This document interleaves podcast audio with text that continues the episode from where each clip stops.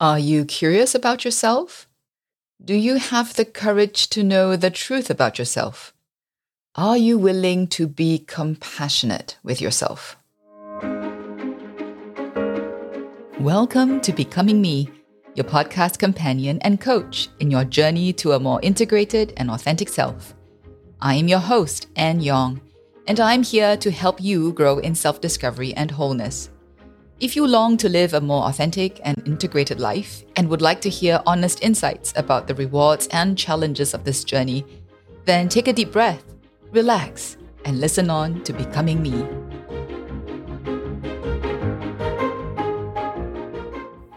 Hello again, dear listeners. In this episode, I am going to be talking about three virtues that we need in order to make the interior journey. They are curiosity, courage, and compassion. If you haven't realized it yet, making the interior journey into authenticity and wholeness is hard. People who commit to making the interior journey don't do it because it is easy. They do it because they have discovered that in the long run, not knowing their true selves causes them, as well as those they love, even more pain.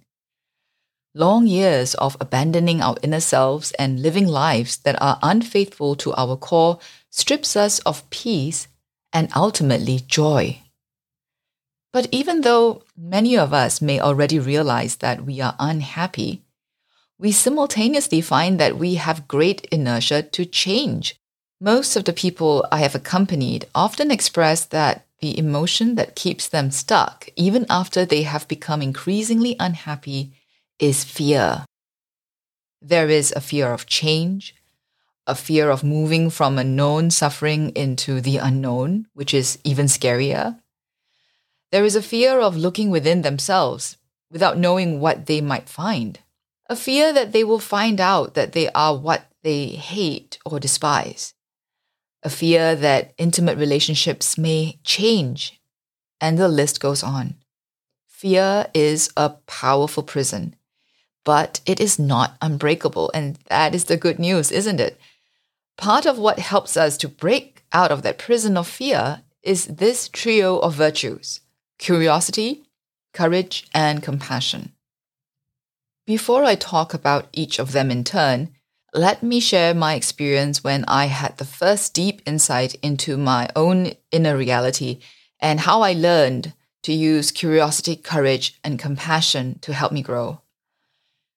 Throughout my life, from my childhood to my youth and even into my young adulthood, there has always been a particular pattern playing out in my friendships.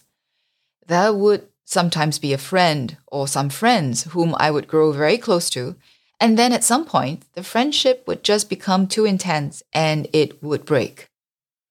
Although I noticed this pattern, I had never realized why it kept happening I had a vague fear that there was something wrong with me. And so I never really dared to look.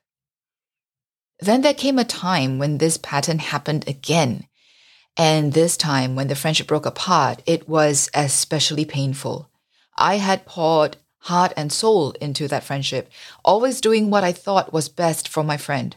But when it ended, I found myself on the receiving end of what I felt were really unjust accusations. Others who were close to me comforted me and told me not to dwell too much on all that negativity. In fact, my close family and friends told me to just ignore what the other party was saying. But my heart could not be at rest. I could not help thinking that there is no smoke without fire. And even though I knew I never intentionally meant to do any harm, what if my heart had motives that even I was not aware of. That thought was a frightening one for me, but I could not seem to shake it off. It was one particular grace encounter that opened the door for me to enter my interior journey for the first time. One evening, when I had prayed and cried until I had no more tears or words, I sat in silence. And suddenly, I felt the silence shift and I felt a great comfort that I was not alone and that silence became full of presence. Then a thought entered my mind. Anne, You know that I live in you. But did you know that I live in the deepest, darkest, most abandoned part of you, the very place you are afraid to enter? The message stunned me. I have mentioned in previous episodes how, in my lived relationship with God, I have always been greatly afraid of disappointing Him. Although it may sound rather ridiculous, I was always trying to put on my best behavior for God. If my soul was a home, I would only welcome God into the rooms which I had cleaned up and made presentable. But there was an attic in my soul which even I never entered. Shut in the attic were all the nameless things that I had rejected in myself all my flaws, my imperfections, my sinfulness, all the things that I was ashamed of. And here I was now hearing in prayer God blithely announcing that He has chosen to make that very place in me that I feared the most His dwelling place, and that He has been living there all along. That revelation had a singular effect in me. That attic in my soul suddenly did not seem that scary anymore. And I asked for the courage to enter, knowing that I am not alone, but that Christ was with me. That same day, I recognized for the first time in my life that I was in bondage to the need to have others know that I love them. It wasn't enough that I loved them, I needed them to know that I love them because I thought that only if they knew how much I cared would they reciprocate and not abandon me. I realized that I had a deep fear of abandonment and that that fear drives all my relationships. I could never truly just love freely and fearlessly. My love was always tainted by the fear of rejection, and thus, without my conscious awareness, I often love with implicit conditions. Without knowing, I often ended up in codependent friendships, which then turns toxic over time. This realization was a sudden illumination into my soul, and it was as if heavy chains were broken around my heart. I suddenly saw and understood why I had always felt anxious about my most cherished friendships, and why I had always felt the burden to make sure my friends knew that I cared for them. All the while I thought I was loving them, my actions had been secretly driven by my need to be loved by them. That experience transformed me, both in my person and in my relationship with God. It was the encounter that introduced me into the beauty of solitude and silence, even though it would still take many years after that encounter for me to be truly at home in them. But that encounter also empowered me. It showed me that learning the truth about my wounded inner being liberated me. But most significant of all, that encounter led me into a deeper experience of God's love for me. After all, He had known all along that thing about me, about how insecure I was, and still He had chosen to dwell in me. In the many years since that encounter, I have learned that the path to interior freedom and the path to loving others more truly lies in entering that attic space in my soul. When God invites me in, I allow Him to reveal to me my brokenness in the light of His love. And in all my experiences of transformational personal growth, curiosity, courage, and compassion have all been instrumental. So let us now look at each of these three virtues in turn. Curiosity. As a trait, curiosity can be used for good or ill. It could lead to wonder and understanding, but it could also lead to an inappropriate or uncontrolled desire to know things, which could lead to all sorts of trouble, such as gossip and losing our own inner peace. But curiosity is a virtue when it opens us to the desire to know the truth. In the context of the interior journey, curiosity makes us open to learn the truth about ourselves so that we can better understand who we are and why we behave the way we do. Curiosity is the virtue that opens the door for us to enter the pursuit of self knowledge, a pursuit that, if we were to undertake, would require many other moral virtues as well, including courage and compassion, but also other virtues such as humility and honesty. When life brings me to some painful experience which makes me feel that I have messed up yet again, my first reaction is usually shame and fear. But instead of running and hiding, I have learned that I can be curious. How did this happen? If I realize that it's something that is a part of a pattern in my life, I can ask, I wonder why this pattern keeps repeating in my life. What is it about myself that I don't see? Curiosity shifts my energy from anxiety to a desire to learn and grow. When my curiosity grows, I find that I begin to look for ways to move forward instead of remaining stuck in shame and fear. Curiosity often leads me from despair to the beginning of hope because I'm reminded that if I really cared to understand my real self, there is always the potential of learning how to live my life more fully and in a way that is more true and more loving. Courage. I don't need to explain why courage is a moral virtue. Courage is the virtue that gives us the strength to do what is right, even when it is very difficult. It is what transforms our reflex to flee in the face of something really challenging to a freely chosen response to stay our ground, face our fears, and do what needs to be done. As we make our way in the interior journey, we will often find ourselves at crossroads where we can make the choice to continue living on the surface and to reject the invitation from our souls to look deep within ourselves. Our instinctive human desire to avoid pain often keeps us from doing the hard and necessary work of knowing our real selves and living from the inside out. How can we muster up this courage that we need? For me, it often helps to remind myself that the truth, no matter how harsh it is, will set me free. My longing for interior freedom and peace often help me to become brave when I most wish to run when I am convicted enough or maybe desperate enough for change, when I decide it is no longer tolerable to live life as I have been, then I often find that I am able to receive the courage I need to look within. Compassion. The word compassion comes from the Latin words compassio, which means to suffer with. To have compassion for someone is to be willing to suffer with him or her to share in their pain. In this journey towards deeper self knowledge, we need to be willing to bear our own faults patiently and lovingly. We need to be willing to suffer with ourselves.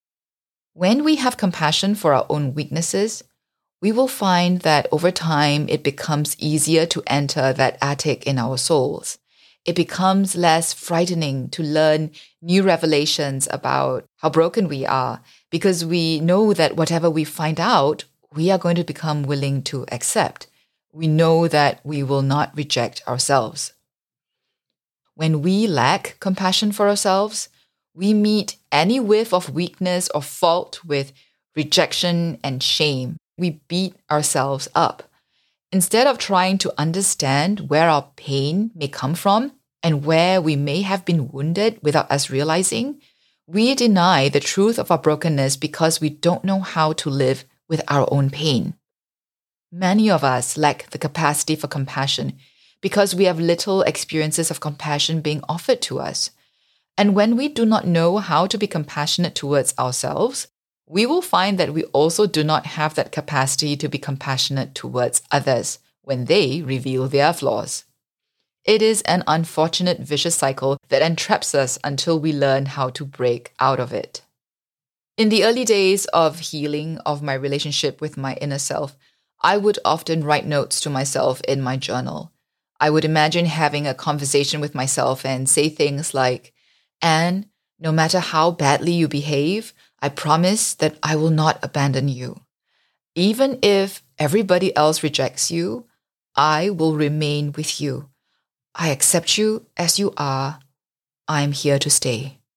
Sometimes I would look at myself in the mirror and say those words to myself. I needed to hear them. I needed to hear myself say them. I needed to show myself that I would try to live up to this promise. And when I failed, which I still do, I would seek reconciliation with myself and try again. Of course, it helps me greatly when I experience God's compassion for me. But I realized that it was not enough to experience God's compassion. I needed also to learn how to offer that same compassion that I have received from Him to myself. Without this step, I still cannot grow in self knowledge. As I grew in compassion for myself, I found that my capacity to accept others also grew. I even found that I was able to accept other people's rejection of me sometimes because I could understand how I make them suffer. It still hurt me, but I was now willing to bear that pain in both myself and others. Compassion led me to grow in patience, and patience makes pain more bearable. In time, I learned that compassion creates the space within me that I needed to grow. Well, that's it for today's episode. I hope that I've been able to help you understand a little bit more about how curiosity, courage, and compassion are necessary virtues to develop in your interior journey. And here are the practice prompts for you to be nourished more deeply by today's episode. One, listen. As you listened to today's episode on curiosity, courage, and compassion, what struck you? What emotions or thoughts came up in response as you listened? Two, ponder. Among these three virtues, curiosity, courage, and compassion, which one comes most easily to you? And which one do you find the hardest to practice? Which one do you think you most need to develop for your interior journey right now? 3. Act. Choose one virtue to grow in for the next month and commit to checking in with yourself daily on how you have fared that day. Here are some suggestions. For curiosity, look over your day, especially at the difficult moments that you have had, and ask the question I wonder what made me react that way. Try not to stop at the first answer you can think of, but keep burrowing down a little deeper. Sometimes the real reason for our emotions and reactions are not what we think they are. And when we unearth a deeper reason, it feels like finding hidden treasure. Remember that the truth sets you free. For courage, look over your day and identify where you may have been lacking in conviction. Where have you failed to step up and do what you believed was right? Can you identify what it was that held you back? Try and be as specific as you can in your reflection. Courage, like any virtue, is grown through practice. So you may want to try and commit to doing a small, manageable act of courage every day. For compassion, at the end of the day, speak honestly to yourself about how you feel about the highs and lows of that day. Pay attention especially to where you felt you have done badly.